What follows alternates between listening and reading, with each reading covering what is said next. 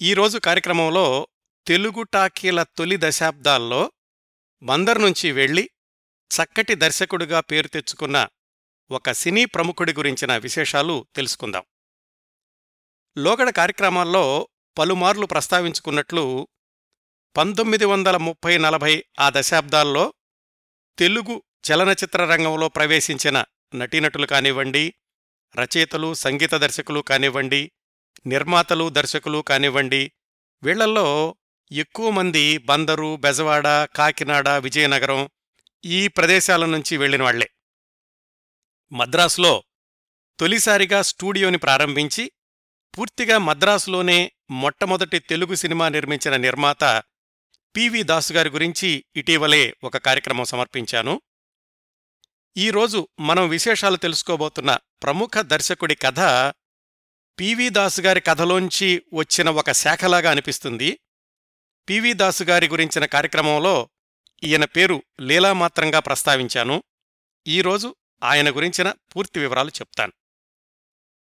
PV Dasu గారు నిర్మించిన తొలి రెండు సినిమాల దర్శకుడు చిత్రపు నరసింహారావు గారు అని చెప్పుకున్నాం. ఆయన అన్నయ్య చిత్రపు నారాయణమూర్తి గారు. ఆయన గురించే ఈనాటి ఈ ప్రత్యేక కార్యక్రమం. తెలుగు టాకీల తొలి దశాబ్దాల్లో చాలా వరకు పౌరాణిక చిత్రాలే రూపొందుతూ ఉండేవి. అందువల్ల అప్పట్లో చిత్రరంగ ప్రవేశం చేసిన దర్శకులందర్నీ కూడా పౌరాణిక చిత్ర దర్శకులే అనుకోవచ్చు. పంతొమ్మిది వందల యాభైల తర్వాత పౌరాణిక చిత్రబ్రహ్మ అని పేరు తెచ్చుకున్నది కమలాకర కామేశ్వరరావు గారైతే ఆయనది కూడా బందరేనండి. ఆయనకు ముందు వరుసగా పౌరాణిక చిత్రాలకే దర్శకత్వం చేసిన ప్రత్యేకత చిత్రపు నారాయణమూర్తి గారిది ఆయన జీవిత విశేషాలు ఈనాటి మన టాక్ షో అంశం. ముందుగా చిత్రపు నారాయణమూర్తి గారి ప్రత్యేకతలేమిటో చూద్దాం. పంతొమ్మిది వందల ముప్పై ఎనిమిది పంతొమ్మిది వందల అరవై ఏడు మధ్యలో అంటే దాదాపుగా ముప్పై ఏళ్ళలో సుమారు పాతిక చిత్రాలకు అందులో ఐదారు తమిళ చిత్రాలు కూడా ఉన్నాయి. చిత్రపు నారాయణమూర్తి గారు దర్శకత్వం వహిస్తే అందులో తొంభై శాతం పైగా పౌరాణిక చిత్రాలే. ఒకటి రెండు సాంఘికాలు జానపదాలు ఉన్నాయంతే. ఆ తరువాతి సంవత్సరాల్లో అక్కినేని నాగేశ్వరరావు గారిని వెండితెరకు పరిచయం చేసిన ఘంటసాల బలరామయ్య గారు కుబేరా ఫిలిమ్స్ అనే చిత్ర నిర్మాణ సంస్థను ప్రారంభించినప్పుడు వాళ్ళు నిర్మించిన తొలి రెండు పౌరాణిక చిత్రాలకు దర్శకుడు చిత్రపు నారాయణమూర్తి గారే. దర్శకుడిగా ఆయనకు కూడా అవే మొదటి రెండు సినిమాలు. అవేమిటంటే పంతొమ్మిది వందల ముప్పై ఎనిమిదిలో వచ్చిన భక్త మార్కండయ్య పంతొమ్మిది వందల నలభైలో వచ్చిన మైరావణ. మీర్జాపురం రాజాగారు శోభనాచల అనే బ్యానర్ని ప్రారంభించినప్పుడు వారి ఆస్థాన దర్శకుడిగా చిత్రపు నారాయణమూర్తి గారు పలు సంవత్సరాలు కొనసాగారు. ఆ బ్యానర్లోనే వరుసగా అరడజను పైగా పౌరాణిక చిత్రాలకు దర్శకత్వం చేశారు పంతొమ్మిది వందల నలభై నలభై ఎనిమిది ఆ సంవత్సరాల మధ్యలో. శోభనాచల వాళ్ళే దక్షయజ్ఞం భక్త ప్రహ్లాద అనే రెండు సినిమాలను ఒకేసారి సమాంతరంగా రూపొందించినప్పుడు ఆ రెండు చిత్రాలకు కూడా దర్శకత్వం వహించింది చిత్రపు నారాయణమూర్తిగారే ప్రముఖ రంగస్థల నటుడు వేమూరి గగ్గయ్య గారు మొత్తం పద్నాలుగు పదిహేను సినిమాల్లో నటిస్తే అందులో తొమ్మిది సినిమాలు చిత్రపు నారాయణమూర్తి గారు కానీ ఆయన తమ్ముడు చిత్రపు నరసింహారావు గారు కానీ దర్శకత్వం చేసినవే. పాతికేళ్ళ వ్యవధిలో రెండుసార్లు భక్త ప్రహ్లాద చిత్రాన్ని రూపొందించిన ప్రత్యేకత కూడా చిత్రపు నారాయణమూర్తి గారిదే. మొదటి భక్త ప్రహ్లాద పంతొమ్మిది వందల నలభై రెండులో విడుదలైతే రెండో భక్త ప్రహ్లాద పంతొమ్మిది వందల అరవై ఏడులో వచ్చింది. తమిళంలో ఎంజి రామచంద్రన్ గారి నట జీవితంలో ఒక మరపురాని మైలురాయి ఎన్ తంగై అనే సినిమా. దాని దర్శకుడు కూడా చిత్రపు నారాయణమూర్తిగారే అది పంతొమ్మిది వందల యాభై రెండులో వచ్చింది. చిత్రపు నారాయణమూర్తి గారికి మొట్టమొదటి తమిళ చిత్రం మొట్టమొదటి సాంఘిక చిత్రం కూడా ఆ ఎన్ తంగై. పంతొమ్మిది వందల అరవై ఏడులో రోజారమణి ప్రహ్లాదుడిగా నటించిన రంగుల భక్త ప్రహ్లాద ఎంత ఘన విజయం సాధించిందో శ్రోతలకు తెలిసే ఉంటుంది. అయితే ఆ సూపర్ హిట్ చిత్రమే చిత్రపు నారాయణమూర్తి గారి దర్శకత్వంలో వచ్చిన చిట్ట చివరి చిత్రం కావడం ఒక విచిత్రం. ఆ తర్వాత ఇరవై సంవత్సరాల పాటు అవకాశాల కోసం ఎదురుచూస్తూనే ఉన్నారు. ఏ ఒక్క అవకాశమూ రాక ఆ తీరని కోరికతోనే కన్నుమూశారు చలనచిత్ర నిర్మాణ పరమపద సోపాన పటంలో పాముకాటికి గురైన దర్శకుడు చిత్రపు నారాయణమూర్తి గారు. దర్శకుడిగా ఆయన విజయపథంలో కొనసాగుతున్న సమయంలోనే పదిహేనేళ్ళ వ్యవధిలో ఆయన నిర్మించిన రెండు సినిమాలు ఘోరంగా దెబ్బతినడంతోటి జీవితపు చివరి దశాబ్దాల్లో ఆర్థికంగా చాలా ఇబ్బందులు పడ్డారని చరిత్రకారుల కథనం. మంచి దర్శకుడిగా మంచి వ్యక్తిగా మంచితనానికి మారుపేరుగా నిర్మాతల ఇబ్బందుల్ని గమనించి సర్దుకునే దర్శకుడిగా పేరు తెచ్చుకున్న చిత్రపు నారాయణమూర్తి గారు చివరి దశాబ్దాల్లో నైరాస్యంలో ఏకాంతంలో గడపడం మనం ఎప్పుడూ చెప్పుకునేదే. చిత్రసీమ విచిత్రసీమ అనడానికి అనుకోవడానికి ఒక ఉదాహరణ. వివరాల్లోకి వెళ్తే చిత్రపు నారాయణమూర్తి గారి బాల్యం గురించి తెలుసుకోవడానికి మరొకసారి మా ఊరు బందరు వెళ్ళాలి. వెళదాం రండి. ఈ విశేషాలన్నీ కూడా సుమారు నూట పాతిక నూట ముప్పై సంవత్సరాల క్రిందటివి. ఆ సంవత్సరాల్లో బందర్లో చిత్రపు సీతారామయ్య గారు అని ఒక ఆయన ఉండేవాళ్ళు ఆయన బందర్ చుట్టుపక్కల అలాగే పెడన చుట్టుపక్కల ఉన్న కొన్ని గ్రామాలకు కరణంగా ఆయన వ్యవహరిస్తూ ఉండేవాళ్ళు ఆయనకు ఏడుగురు అబ్బాయిల సంతానం. ఆదినారాయణరావు హనుమంతరావు చలపతిరావు పిచ్చయ్య ఐదో అబ్బాయి మనం మాట్లాడుకుంటున్న నారాయణమూర్తి గారు ఆ తరువాత నరసింహారావు గారు చిట్ట చివరి అబ్బాయి పేరు సుబ్బారావు. సీతారామయ్య గారికి కరణీకం తప్పితే ఇంకా వేరే వ్యాపకాలేమీ ఉండేవి కాదు. ఆ రోజుల్లో పెద్ద వ్యసనం ఏమిటంటే నాటకాలు వెయ్యడం నాటకాలు చూడడం. సీతారామయ్య గారు ఆ నాటకాల వైపు అసలు వెళ్ళేవాళ్ళే కాదు.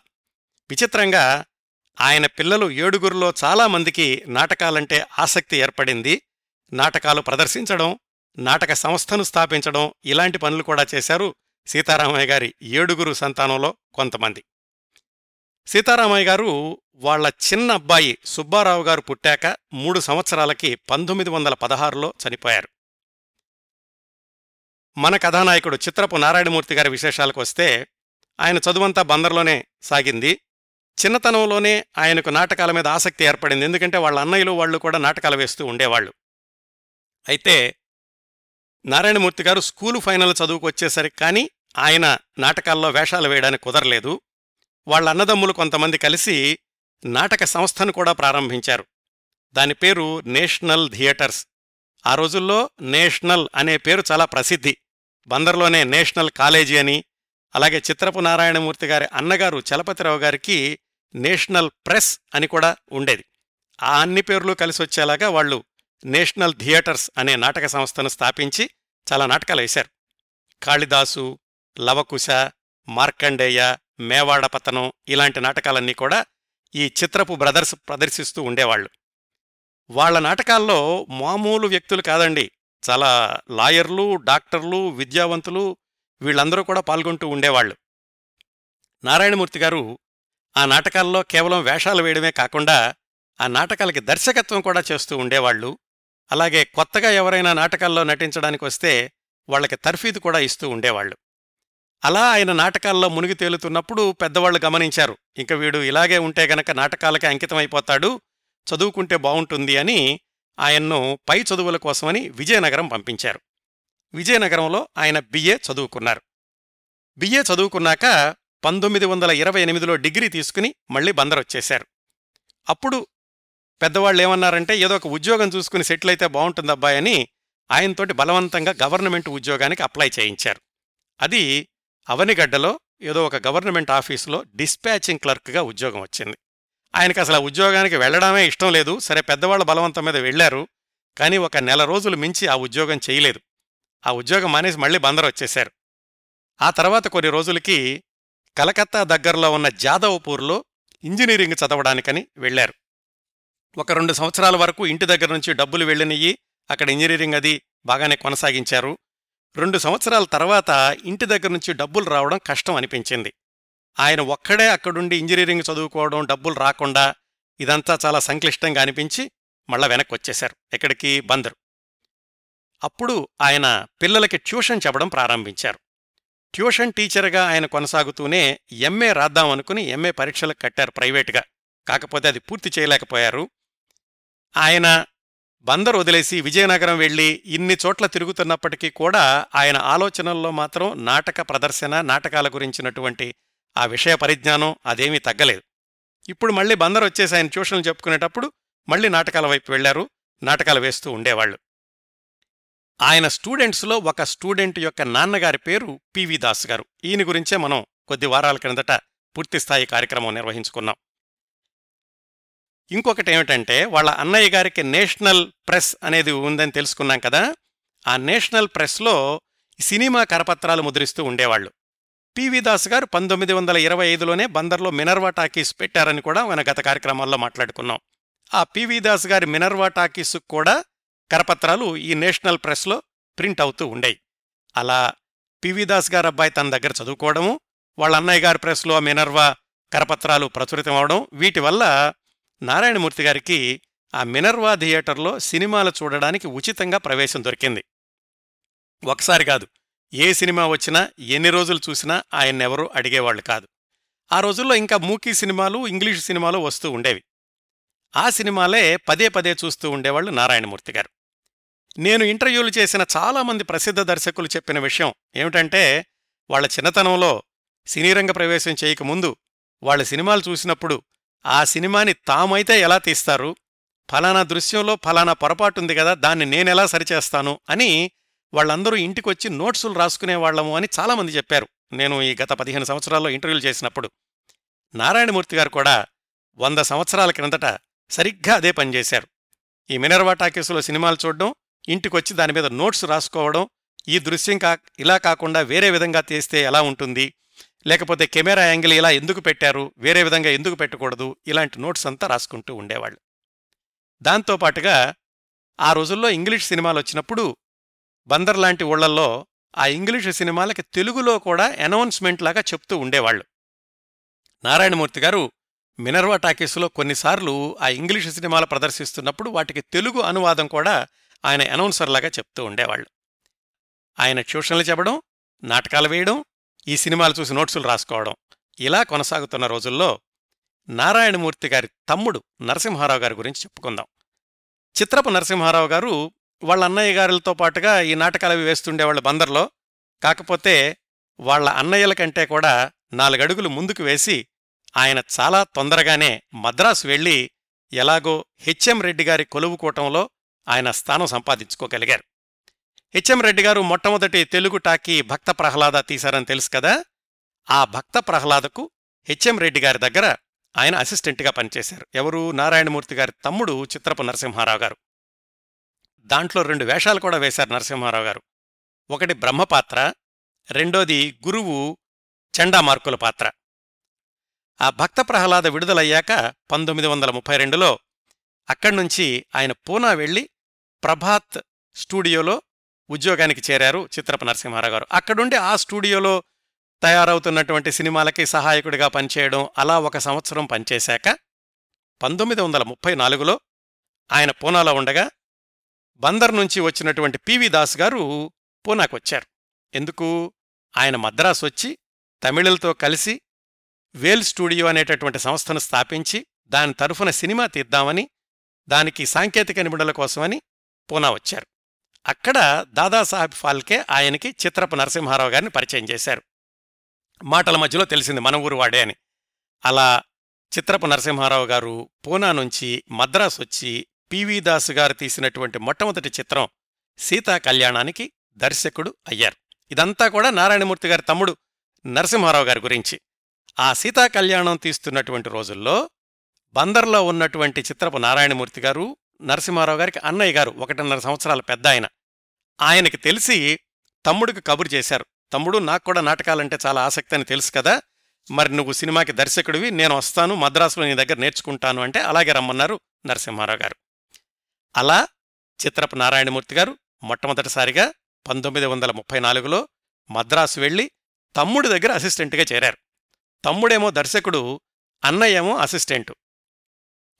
అలా వచ్చినటువంటి చిత్రపు నారాయణమూర్తి గారిని పివి దాస్ గారు పలకరించారు. తెలుసు కదా వాళ్ళ అబ్బాయికి ట్యూషన్లు చెప్పేటటువంటి టీచర్ అని ఆయన ఏమన్నారంటే సరే నాకు నమ్మకమైన అడివి తెలిసినవాడివి కదా నువ్వు మీ తమ్ముడి దగ్గర అసిస్టెంట్గా చేయడంతో పాటుగా లాడ్జి మేనేజర్ కూడా పనిచెయ్యి ఎవరెవరో వస్తూ ఉంటారు దీనిలో ఉంటూ ఉంటారు. వాళ్ళకి సౌకర్యాలు కల్పించడం వాళ్ళకి భోజనాలు అవి సమయానికి ఉండేలాగా చూడడం ఎప్పుడు వస్తున్నారు ఎప్పుడు వెళ్తున్నారు ఇలాంటి విశేషాలన్నిటికీ కూడా నువ్వు మేనేజర్గా ఉండు అని నారాయణమూర్తి గారిని అడిగారు. ఆయన కాదనడానికి ఏమీ కారణం కనిపించలేదు. పెద్ద ఆయన అడిగారు పైగా ఆయన నేర్చుకుంటున్నారు కాబట్టి లాడ్జ్ మేనేజర్గా ఉండడానికి ఒప్పుకున్నారు. అలా తమ్ముడు దగ్గర అసిస్టెంట్గా పనిచేస్తూ ఆ సినిమా దర్శకత్వం ఎడిటింగు ఇలాంటివి నేర్చుకుంటూ లాడ్జ్ మేనేజర్గా పనిచేస్తూ ఉండేవాళ్ళు నారాయణమూర్తి గారు. సినిమా నేర్చుకోవడం వరకు అయితే బాగానే ఉంది కానీ లాడ్జ్ మేనేజ్మెంట్ విషయం వచ్చేసరికి ఆయన కొంచెం ఇబ్బంది వచ్చింది. కొంతమందితో బాగుండేవాళ్ళు కొంతమంది సౌకర్యాలు అందని వాళ్ళు వీళ్ళు పివి దాస్ గారికి చెప్తూ ఉండేవాళ్ళు. ఈ నారాయణమూర్తి గారి మీద చాడీల్లాగా. ఆయన నారాయణమూర్తి గారిని పిలిచి కేకలేస్తూ ఉండేవాళ్ళు. అది పివి దాస్ గారి పంచాయతీలాగా తయారైంది. కొన్ని రోజులు చూశాక నారాయణమూర్తి గారికి కొంచెం కష్టం అనిపించింది. తమ్ముడితో చెప్పారు తమ్ముడు నేను ఇది భరించలేను. ప్రతిరోజు ఈ పంచాయతీ ఆయన నన్ను పిలిచి కోప్పడము ఎవరెవరో ఆయనకి చాడీలు చెప్పడము నేను బందరు వెళ్ళిపోతాను అని ఆ తమ్ముడు నరసింహారావు గారికి చెప్పి ఆ సీతా కళ్యాణం చిట్ట చివరి దశలో ఉండగా మళ్ళీ బందరు వచ్చేశారు నారాయణమూర్తి గారు. మళ్ళా పాత ట్యూషన్స్నే కొనసాగించారు.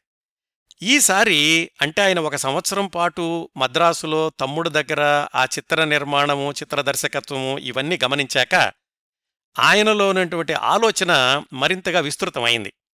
ఇంతకుముందు కేవలం నాటకాలు వేయడము దర్శకత్వం చేయడము తర్ఫీదివ్వడమే వాటితో పాటుగా ఇప్పుడు నాటకాలు వ్రాయడం ప్రారంభించారు.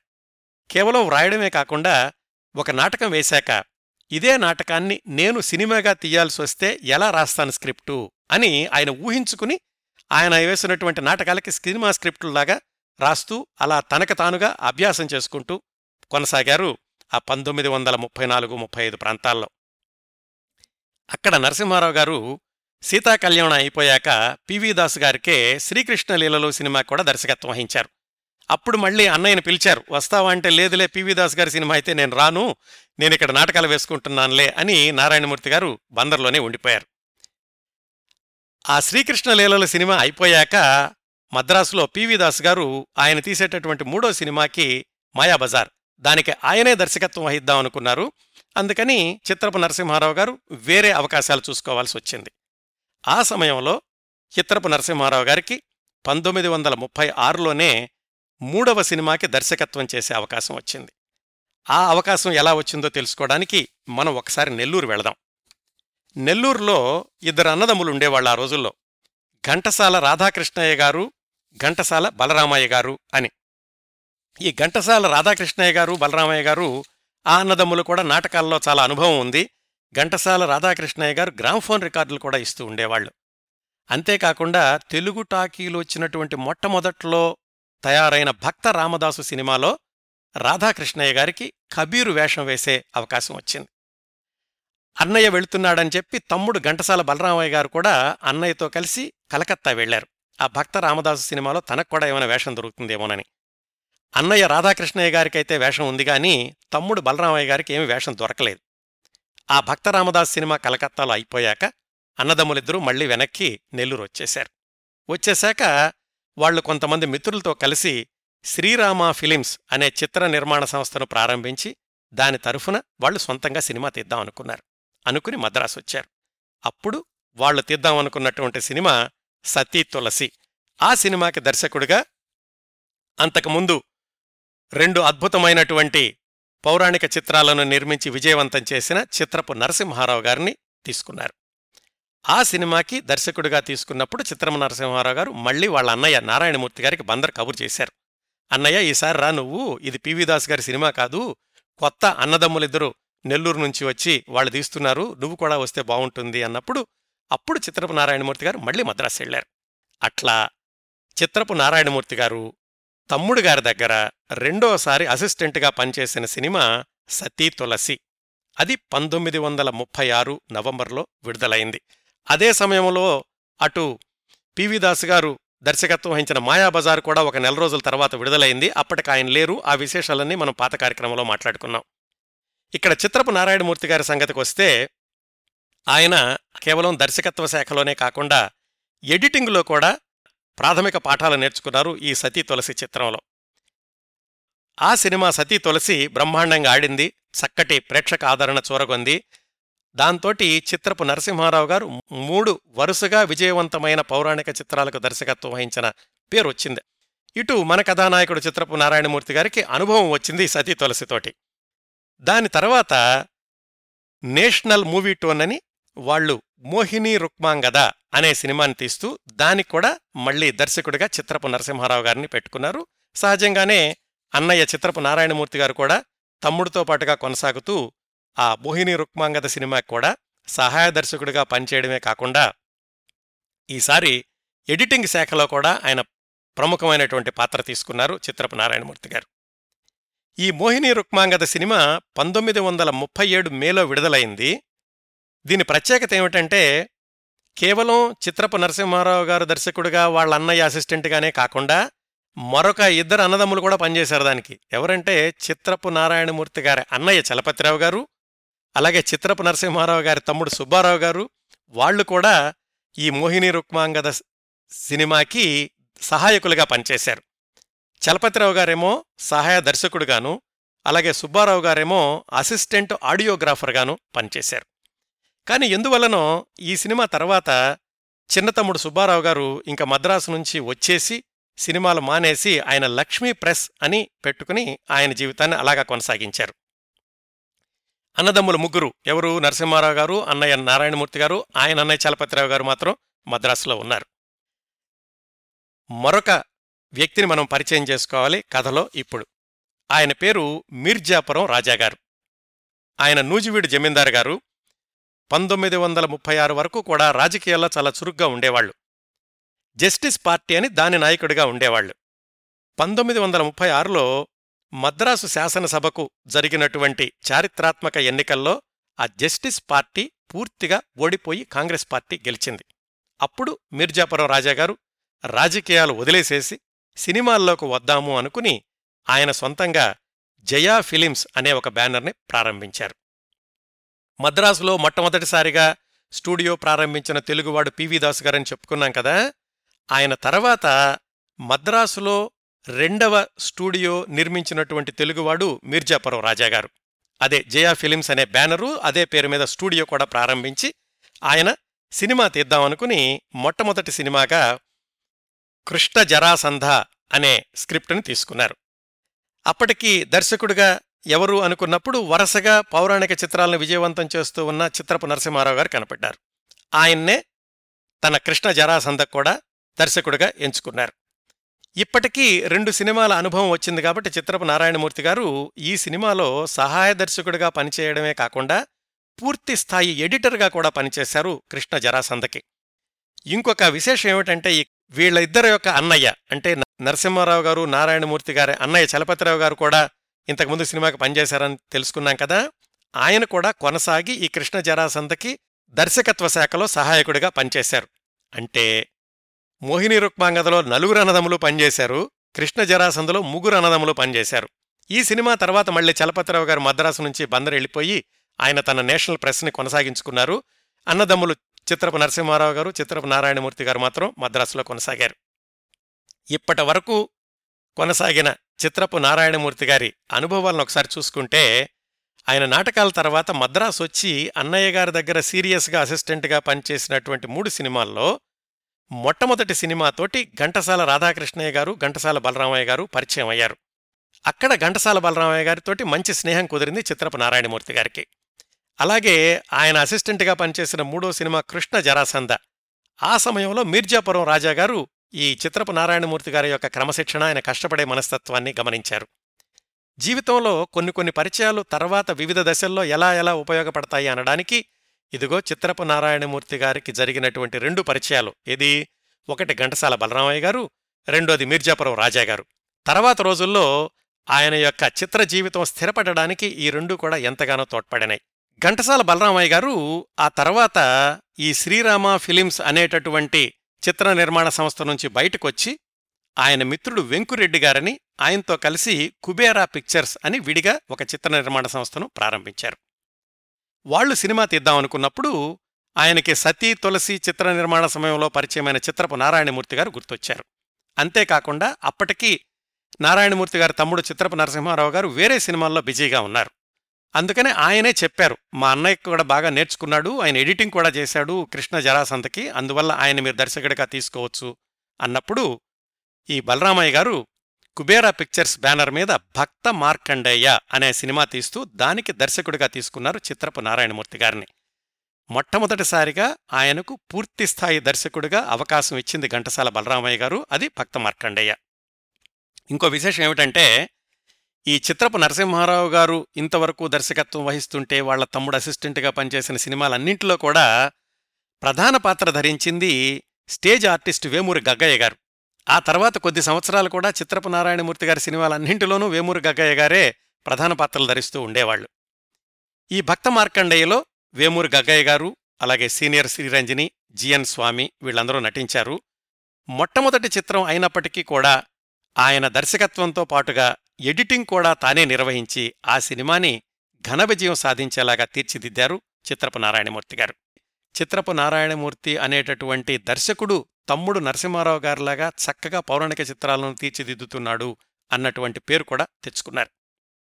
దాని తర్వాత కుబేరా ఫిలిమ్స్ వాళ్ళే మైరావణ అనే సినిమాని తీయడానికని ప్రయత్నాలు ప్రారంభించి వాళ్ళింక చిత్రపు నారాయణమూర్తి గారినే కొనసాగించారు. భక్త మార్కండేయ పంతొమ్మిది వందల ముప్పై ఎనిమిదిలో వస్తే ఆ తరువాతి చిత్రం మైరావణ పంతొమ్మిది వందల నలభైలో వచ్చింది. ఆ రోజుల్లోనే మైరావణ చిత్రాన్ని ఎంత భారీగా నిర్మించారు అనడానికి ఒక ఉదాహరణ ఆ సినిమా విడుదలైనప్పుడు అప్పటి ఒకే ఒక దినపత్రిక ఆంధ్రపత్రికలో పూర్తి పేజీ అడ్వర్టైజ్మెంట్ ఇచ్చారు. సాధారణంగా అర్ధ పేజీ లేకపోతే క్వార్టర్ పేజీనే కానీ పూర్తి పేజీ సినిమా అడ్వర్టైజ్మెంట్ ఇవ్వడం అనేది ఈ మైరావణతోనే ప్రారంభమైందని చెప్తారు. వాళ్ళు ఎంత పబ్లిసిటీ చేశారో అంత అద్భుత విజయం సాధించింది మైరావణ. దాంట్లో కూడా మళ్ళా గగ్గయ్య గారు అప్పటికే సినిమాల్లో మంచి పేరు తెచ్చుకుంటున్న కాంచనమాల గారు వీళ్ళందరూ కూడా పాత్రలు ధరించారు. ఆ విధంగా మొట్టమొదటి రెండు సినిమాలతోనే చక్కటి పేరు తెచ్చుకున్నారు చిత్రపు నారాయణమూర్తి గారు. అప్పుడు ఆయనకు వచ్చినటువంటి అవకాశం మీర్జాపురం రాజాగారి ద్వారా వచ్చింది. మీర్జాపురం రాజాగారు నిర్మించిన కృష్ణ జరాసంధకి చిత్రపు నరసింహారావు గారు దర్శకుడైతే ఆయన అసిస్టెంటు ప్లస్ ఎడిటర్ కూడా కదా చిత్రపు నారాయణమూర్తి గారు. అప్పుడే ఆయన యొక్క ప్రతిభను గమనించినటువంటి మిర్జాపురం రాజాగారు మళ్ళీ ఆయన తన సంస్థలోకి ఆహ్వానించారు. ఇక్కడేం జరిగిందంటే పంతొమ్మిది వందల నలభైలో మిర్జాపురం రాజాగారు జయా ఫిలిమ్స్ అనే పేరుని శోభనాచల అనే పేరుగా మార్చి శోభనాచల బ్యానరు శోభనాచల స్టూడియో కూడా ఆయన నెలకొల్పారు. కొత్తగా శోభనాచల స్టూడియో అనే పేరు మీద ప్రారంభించినప్పుడు ఆ స్టూడియోలో సరికొత్త సౌకర్యాలు కల్పించారు. వాటన్నిటిలో కూడా చిత్రపు నారాయణమూర్తి గారి యొక్క సహాయం తీసుకున్నారు. అక్కడ్నుంచి ప్రారంభించి అంటే పంతొమ్మిది వందల నలభై నలభై ఒకటి నుంచి చిత్రపు నారాయణమూర్తి గారు శోభనాచల వాళ్ళ యొక్క ఆస్థాన దర్శకుడుగా ఏడెనిమిది సంవత్సరాలు కొనసాగారు. ఆరేడు సినిమాలకు వరుసగా ఆయన దర్శకత్వం చేశారు. అన్ని పౌరాణిక చిత్రాలే అన్నింట్లోనూ వేమూరి గగ్గయ్య గారున్నారు అన్నీ కూడా విజయవంతమైనవి ఆ ప్రయాణంలో మొట్టమొదటి అడుగు భక్త ప్రహ్లాద దక్షయజ్ఞం. ఆ రెండు సినిమాలు కూడా సమాంతరంగా నిర్మాణం అయినయి ఈ శోభనాచల బ్యానర్ మీద. రెండిటికీ చిత్రపు నారాయణమూర్తి గారే ఎలా దర్శకత్వం చేశారంటే ఒకరోజు భక్త ప్రహ్లాద మరో రోజు దక్షయజ్ఞం మళ్ళా ఈ సినిమా మళ్ళా ఆ సినిమా. దాదాపుగా ఏ దర్శకుడు కూడా రెండు సినిమాల్ని అందులోనూ రెండు పౌరాణిక సినిమాల్ని ఆ రోజుల్లో పంతొమ్మిది వందల నలభై ప్రాంతాల్లో అంతగా సమర్థవంతంగా ఒకేసారి దర్శకత్వం చేసినటువంటి దర్శకులు వేరే వాళ్ళెవరూ కూడా కనిపించరు. అలా ఆయన సమాంతరంగా దర్శకత్వం వహించిన భక్త ప్రహ్లాదులోనేమో జీ. వరలక్ష్మి గారు ప్రహ్లాదుడిగా నటించారు.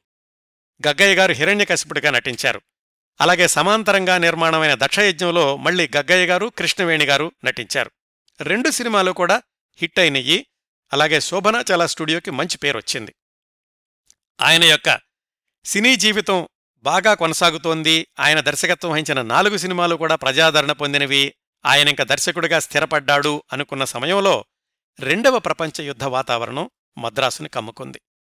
మద్రాసులో ఉన్నటువంటి చాలామంది వ్యాపారవేత్తలు వాళ్ళతో పాటుగా ఈ సినీ నిర్మాణ సంస్థలు కూడా మద్రాసులో కార్యకలాపాలు ఆపేసేసి ఎవరోళ్ళకు వాళ్ళకు వెళ్ళిపోయారు. కొంతమంది కొంతమంది మద్రాసు చుట్టుపక్కల ఊళ్ళకెళ్ళి అక్కడ చిన్నగా షూటింగులు కొనసాగించడం అలాంటి పనులు చేశారు.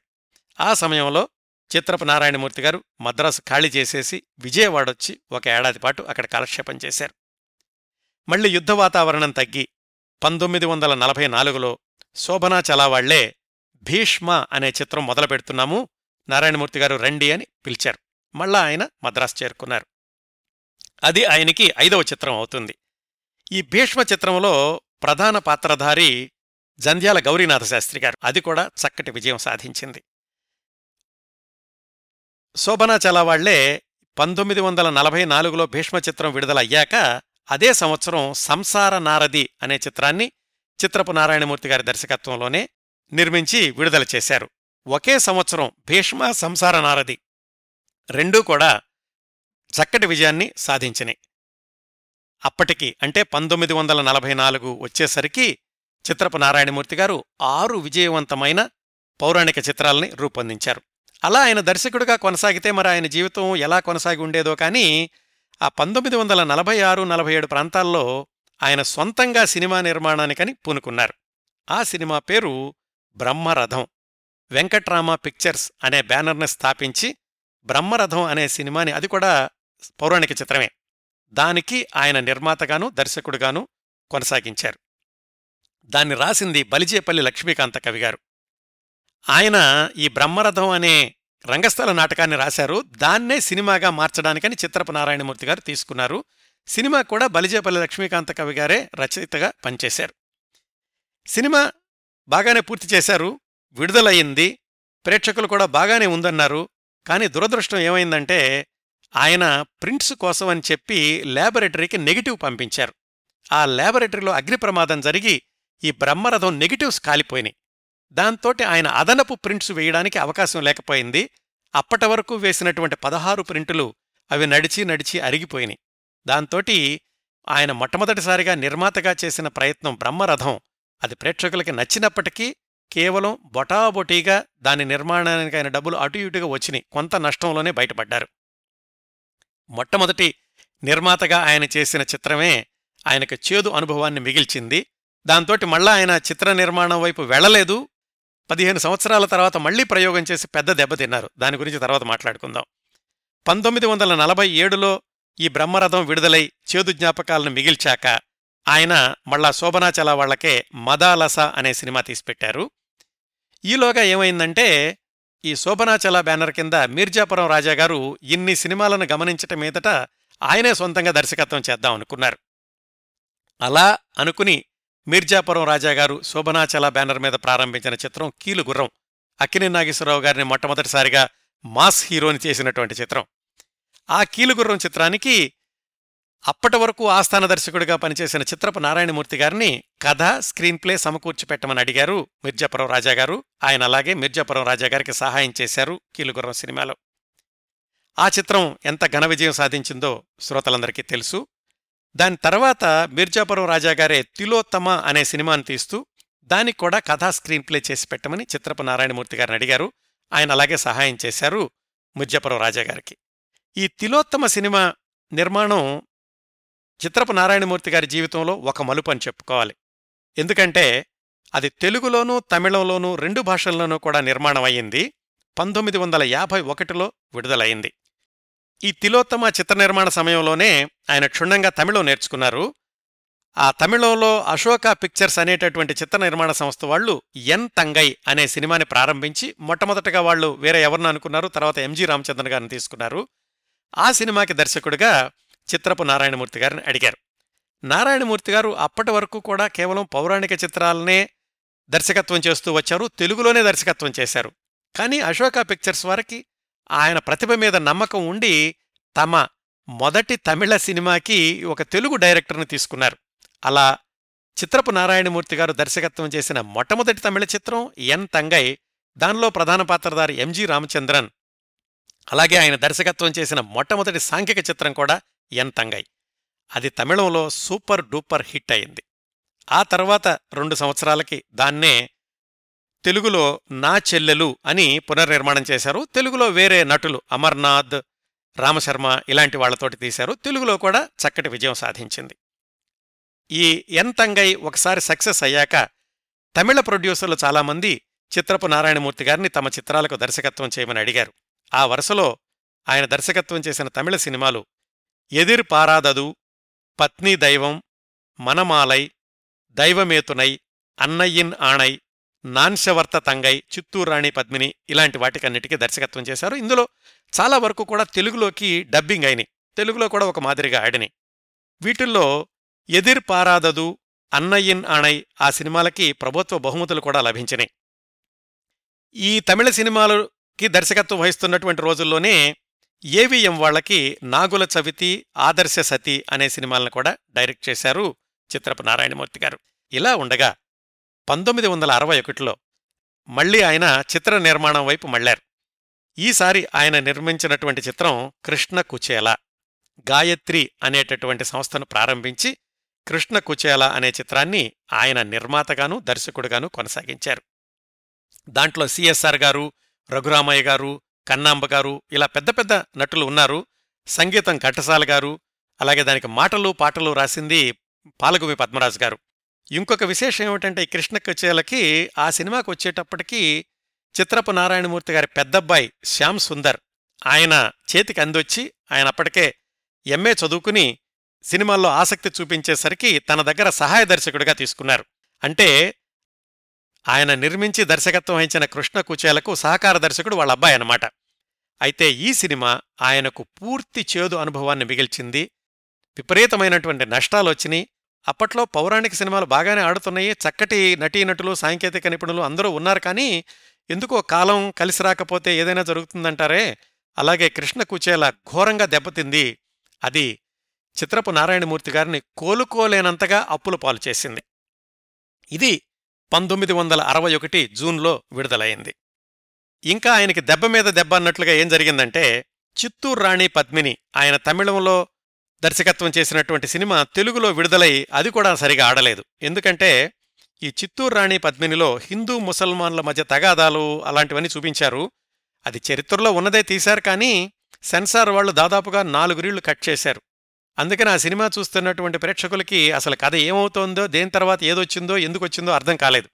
ఆ విధంగా ఆ సినిమా కూడా అది పరాజయం పాలైన చిత్రంగానే చెప్పుకోవాలి.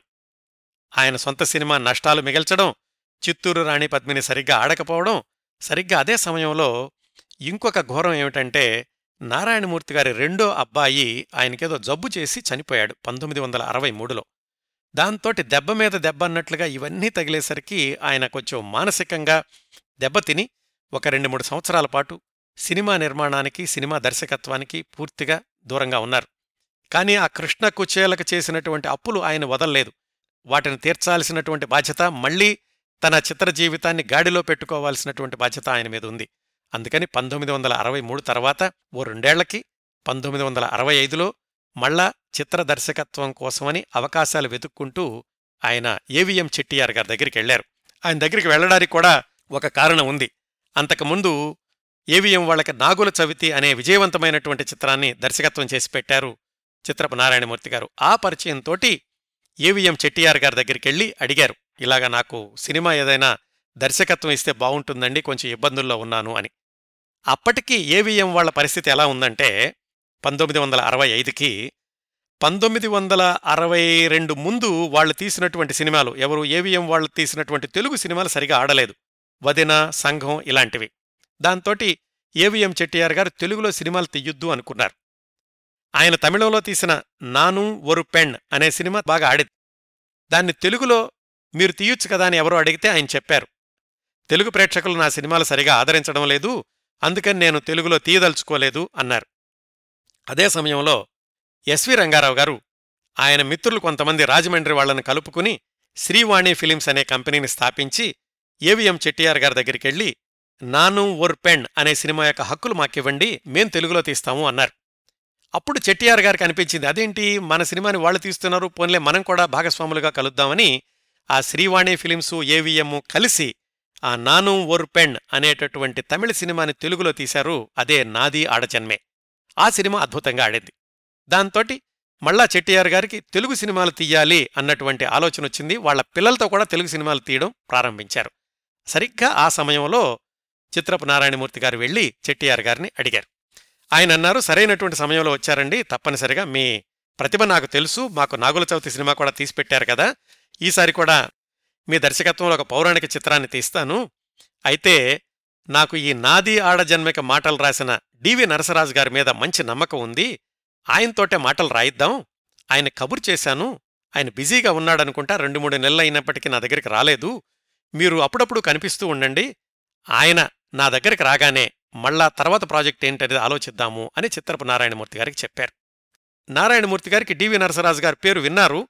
కాకపోతే వెళ్ళి కలుద్దాము ఆయన దగ్గరికి వెళ్ళి మీరు చెట్టియార్ గారి దగ్గరికి వెళ్ళండి సినిమా మొదలు పెడతారు అని చెప్దాం అనుకున్నారు కానీ అంత చనువు లేకపోవడంతో ఆయన దగ్గరికి వెళ్ళలేదు. తరచూ ఈ చెట్టియార్ గారి దగ్గరికే వెళ్ళి డివి నరసరాజు గారు వచ్చారా అని వాకప్ చేయడం ప్రారంభించారు. అట్లా పంతొమ్మిది వందల అరవై ఐదు జూన్లో ఒకరోజు నారాయణమూర్తి గారు చెట్టియార్ గారి దగ్గరికి వెళ్ళినప్పుడు ఆయన చెప్పారు సాయంకాలం వస్తానన్నారు డివి నరసరాజు గారు మీరు కూడా రండి అని. అలాగే సాయంకాలం వెళ్ళి నారాయణమూర్తి గారు విజిటింగ్ రూంలో కూర్చున్నారు. కొద్దిసేపటికి డివి నరసరాజు గారు లోపలికొచ్చారు. నారాయణమూర్తి గారు లేచి వెళ్ళి ఆయన రెండు చేతులు పట్టుకుని నా పేరు చిత్రపు నారాయణమూర్తి అండి అని పరిచయం చేసుకున్నారు. డివి నరసరాజు గారు ఆశ్చర్యపోయారు. ఎందుకంటే కృష్ణ కుచేలా సినిమా తీసేటప్పుడు ఆయన చిత్రపు నారాయణమూర్తి గారిని చూశారు. ఆయన చాలా బలంగా దృఢంగా ఆరోగ్యంగా ఉండేవాళ్ళు ఇప్పుడు హఠాత్తుగా పంతొమ్మిది వందల అరవై ఐదులో చూసేసరికి చిక్కిపోయి ఉన్నారు చాలా నీరసంగా ఉన్నారు ఏదో బాగా దెబ్బతిన్నట్టు కనిపిస్తున్నారు. అప్పుడు డివి నరసరాజు గారు అడిగారు నారాయణమూర్తి గారు ఆరోగ్యం బాగానే ఉందండి చాలా నీరసంగా కనిపిస్తున్నారు. మిమ్మల్ని నేను కృష్ణకుచేలా సమయంలో చూసినప్పుడు చాలా బాగున్నారు అంటే నారాయణమూర్తి గారు చెప్పారు. అదేనండి ఆ కృష్ణ కుచేల సినిమానే నన్ను కుచేలుడిగా చేసింది అని మీకు మాట చెప్తాను నరసరాజు గారు గుర్తుపెట్టుకోండి. మీరిప్పుడు చెట్టియార్ గారు రూములోకి వెళ్తున్నారు కదా ఆయన మిమ్మల్ని ఒక సినిమాకి మాటలు రాయమని అడుగుతారు. అది ఏ సినిమా అయినా సరే దయచేసి ఒప్పుకోండి నా కోసం ఒప్పుకోండి. ఎందుకంటే మీరు మాటలు రాస్తాను అంటే ఆయన సినిమా తీస్తానంటారు. నాకు దర్శకత్వం చేసే అవకాశం వస్తుంది. బహుశా మీరు మాటలు రాయను సమయం లేదు అంటే గనక నాకు అవకాశం పోతుంది.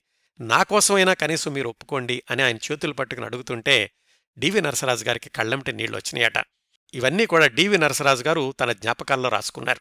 సరే అలాగేనండి నారాయణమూర్తి గారు తప్పనిసరిగా నేను మీకోసం కాదు నా కోసం అనుకుని కూడా ఆ సినిమా ఒప్పుకుంటాను అని నారాయణమూర్తి గారు విజిటింగ్ రూంలో ఉండగా డివి నరసరాజు గారు లోపలికెళ్ళి చెట్టియార్ గారిని కలుసుకున్నారు. చెట్టియార్ గారు ఆయనకి చెప్పారు ఇలా నారాయణమూర్తి గారి దర్శకత్వంలో చేద్దామనుకుంటున్నాను సినిమా భక్త ప్రహ్లాద మీరు మాటలు రాయాలి అని. మొదట్లో డివి నరసరాజు గారు కొంచెం ఉత్సాహం చూపించలేదు అది పౌరాణిక చిత్రం కదండి నేనేం రాస్తాను అన్నారు కానీ చెట్టియార్ గారు ఒప్పించారు. మీరు చాలా కొత్తగా చూస్తున్నారు ఏ సబ్జెక్ట్ అయినా కానీ భక్త ప్రహ్లాదను కూడా మీరు ఆధునికంగా చూపించగలరు. అందుకని మీరు రాయండి అని డివి నరసరాజు గారిని ఒప్పించారు. అంతకుముందు నారాయణమూర్తి గారు కూడా చెప్పారు కదా ఎలాగైనా ఒప్పుకోండని దాంతోటి డివి నరసరాజు గారు సరే అలాగేనండి భక్త ప్రహ్లాదకి మాటలు రాస్తాను అన్నారు. వాళ్ళిద్దరూ మాట్లాడుకున్నాక అప్పుడు నారాయణమూర్తి గారిని లోపలికి పిలిపించారు చెట్టియారు గారు. అప్పుడు చెప్పారు డివి నరసరాజు గారు మాటలు రాస్తారండి. భక్త ప్రహ్లాద సినిమా తీద్దాం నేను బెంగళూరు వెళుతున్నాను వారం రోజుల్లో వస్తాను. వచ్చేసరికల్లా మీరిద్దరూ కూర్చుని స్క్రిప్టు పూర్తి చేసి నాకు వినిపించండి.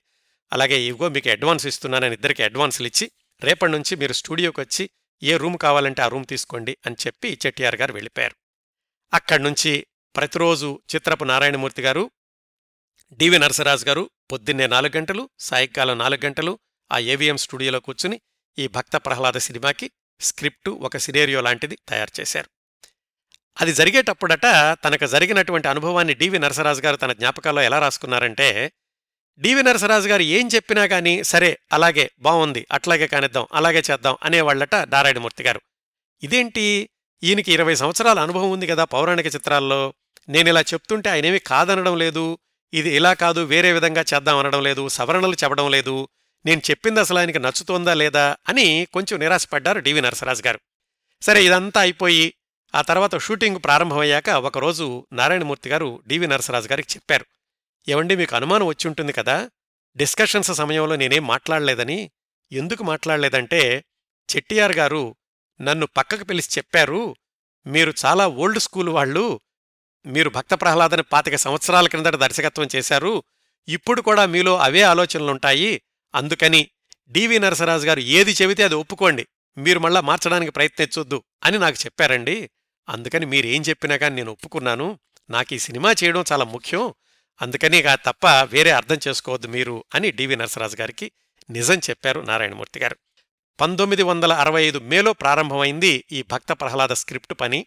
ఆ సినిమా విడుదలవడానికి మాత్రం సంవత్సరంన్నర జరిగి పంతొమ్మిది వందల అరవై ఏడు జనవరిలో సంక్రాంతికి విడుదలైంది భక్త ప్రహ్లాద. ఇంత ఆలస్యం అవడానికి ఒక కారణం కూడా ఉంది. అదే సమయంలో చెట్టియార్ గారి యొక్క కొడుకులు అవే కళ్ళు అనే సినిమా తీస్తున్నారు. అది కూడా కలర్ పిక్చరే భక్త ప్రహ్లాద్ కూడా కలర్ పిక్చరే. ఆ కుమారులకి ఈ భక్త ప్రహ్లాద సినిమా మీద నమ్మకం లేదు. ఎవరో పెద్ద ఆయన్ని తీసుకొచ్చి ఈయన సినిమా తీస్తున్నాడు నాన్నగారు ఈ సినిమా ఎలాగూ ఆడేది కాదు అని వాళ్ళు భక్త ప్రహ్లాదకి సెట్టింగ్స్ వేసుకోవడానికి స్టూడియో ఎక్కువగా అవకాశం ఇవ్వకుండా వాళ్ళు అవే కళ్ళు సినిమాకి సెట్టింగులు వేసుకుని ఈ సినిమాను ఆలస్యం చేస్తూ వచ్చారు. మొత్తానికి అలా రకరకాల అనుభవాలతోటి సంవత్సరంన్నర తర్వాత విడుదలైంది భక్త ప్రహ్లాద. అది ఎంత ఘన విజయం సాధించిందో శ్రోతలకు వేరే చెప్పాల్సిన అవసరం లేదు. కేవలం తెలుగులోనే కాకుండా తమిళంలోనూ హిందీలోనూ కూడా దాన్ని సమాంతరంగా నిర్మించారు. కొన్ని కొన్ని దృశ్యాలను మళ్ళీ చిత్రీకరించి మూడు భాషల్లోనూ కూడా అద్భుతంగా ఆడింది. ఆ భక్త ప్రహ్లాద తెలుగులో విడుదలై తమిళ చిత్రం రావడానికి కొద్ది వారాల ముందు విజయ్ చిత్రంలో ఒక ఇంటర్వ్యూ ఇచ్చారు చిత్రపు నారాయణమూర్తి గారు. నేను చెప్పిన చాలా విశేషాలు ఆ ఇంటర్వ్యూ నుంచే తీసుకోవడం జరిగింది. అప్పుడేం చెప్పారంటే భక్త ప్రహ్లాద తెలుగులో బాగా ఆడుతోంది. తమిళంలో కూడా అంత విజయం సాధిస్తుందని నాకు నమ్మకం ఉంది. ఇంకా ఎలాంటి సినిమాలు నిర్మించాలని ఉందంటే నాకు భారత జాతిని భారత స్త్రీ గురించి వాళ్ళ యొక్క ధర్మాలు గొప్పతనం వీటి గురించి చెప్పేటటువంటి సినిమా ఒకటి నిర్మించాలని ఉంది. నాకు మంచి నిర్మాత దొరికితే గనక ఎలాంటి ఇబ్బందులు లేకుండా ఇలాంటి సినిమాలు నేను పూర్తి చేస్తాను అని చెప్పారు పంతొమ్మిది వందల అరవై ఏడులో. దురదృష్టం ఏమిటంటే ఆ Bhakta Prahlada super duper hit అయినా కానీ ఆయనకు మళ్ళీ అవకాశాలు రాలేదు. మళ్ళా ఏదైనా అవకాశం వస్తుంది చిత్రదర్శకుడిగా కొనసాగదాము అనుకున్నారు కానీ మళ్ళీ అవకాశం రాలేదు. కృష్ణకుచేలలో వచ్చినటువంటి నష్టాలు ఆయనను మళ్ళీ కోలుకోలేని విధంగా చేసినాయి. ఆ చివరి రెండు దశాబ్దాలు కూడా భక్త ప్రహ్లాద్ అయిపోయి ఆయన మరణించే వరకు కూడా ఆర్థిక ఇబ్బందుల్లోనే కొనసాగారు అని చాలామంది ఆయన దగ్గరగా చూసిన వాళ్ళు చెప్తూ ఉంటారు. ఆ రోజుల్లో ఆయన బాగా ఆదుకున్నటువంటి ఒక సంఘటన ఏమిటంటే వాళ్ళ పెద్దబ్బాయి శ్యామ్ సుందర్ ఆయన ఆర్ఓ ఫిలిమ్స్లో అసిస్టెంట్ సెక్రటరీగా పనిచేస్తూ ఉండేవాళ్ళు.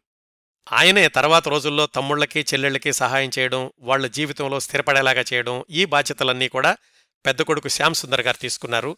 నారాయణమూర్తి గారు మాత్రం పాపం ఇరవై సంవత్సరాలు కూడా ఆయన వేచి చూస్తూనే ఉన్నారు. మళ్ళా అవకాశం వస్తుందని అవకాశం రాలేదు. పంతొమ్మిది వందల ఎనభై ఐదు మొదలు వచ్చేసరికి ఆయనకి ఆరోగ్యం దెబ్బతింది. పంతొమ్మిది వందల ఎనభై ఐదు ఏప్రిల్ మూడున ఆయన మరణించారు. భక్త ప్రహ్లాద తర్వాత మళ్ళా ఒక సినిమాకి దర్శకత్వం వహించాలి అన్న కోరిక తీరకుండానే ఆయన మరణించారు. అవండి చిత్రపు నారాయణమూర్తి గారి చిత్రజీవితపు విచిత్ర విశేషాలు. ఘంటసాల బలరామయ్య గారి గురించి శోభనాచల బ్యానర్ గురించి భక్త ప్రహ్లాద గురించి మాట్లాడుకునే సందర్భంలో తప్పనిసరిగా చిత్రపు నారాయణమూర్తి గారి పేరు ప్రస్తావనలోకి వస్తుంది. కానీ ఎవ్వరూ ఎక్కడా పెద్దగా వివరాలు రాసినటువంటి దాఖలాలు లేవు ఆయన గురించి. అలనాటి చిత్ర ప్రముఖుల జీవిత చిత్రాలను ఆవిష్కరించే క్రమంలో చిత్రపు నారాయణమూర్తి గారి గురించి నేను సేకరించగలిగినంత విశ్లేషించగలిగినంత సమాచారాన్ని మీ ముందుకు తీసుకొచ్చాను. ఈ కార్యక్రమం కోసం విజయ్ చిత్రంలో వచ్చిన కొన్ని వ్యాసాలు పంతొమ్మిది వందల నలభై ఏడు ప్రాంతాల్లో రూపవాణి అనే పత్రికలో వచ్చిన కొన్ని వ్యాసాలు ఉపయోగపడ్డాయి. మిగతా కార్యక్రమాల్లాగానే చిత్రపు నారాయణమూర్తి గారి కుటుంబ నేపథ్యం వ్యక్తిగత జీవిత వివరాల కోసం అన్వేషించే క్రమంలో మద్రాసులోని అలనాటి చలనచిత్ర ప్రముఖుల్ని కొంతమందిని సంప్రదించాను కాని వివరాలు దొరకలేదు. ఇంకా మూలాల నుంచి ప్రారంభిద్దామని బందరు బంధువు కాంత్ జొన్నలగడ్డ గారికి ఫోన్ చేశాను. ఎవరైనా చిత్రపు నారాయణమూర్తి గారి బంధువులు బందర్లో ఉన్నారేమో కనుక్కోండి అని. నేను ఫోన్ చేసిన సరిగ్గా పది నిమిషాలకి ఆయన మళ్ళా నాకు వెంటనే ఫోన్ చేసి చిత్రపు నారాయణమూర్తి గారి తమ్ముడు సుబ్బారావు గారి అమ్మాయి గుణసుందరి గారి ఫోన్ నంబర్ ఇచ్చారు. ఆమె హైదరాబాదులో ఉంటారు. వారికి ఫోన్ చేశాను.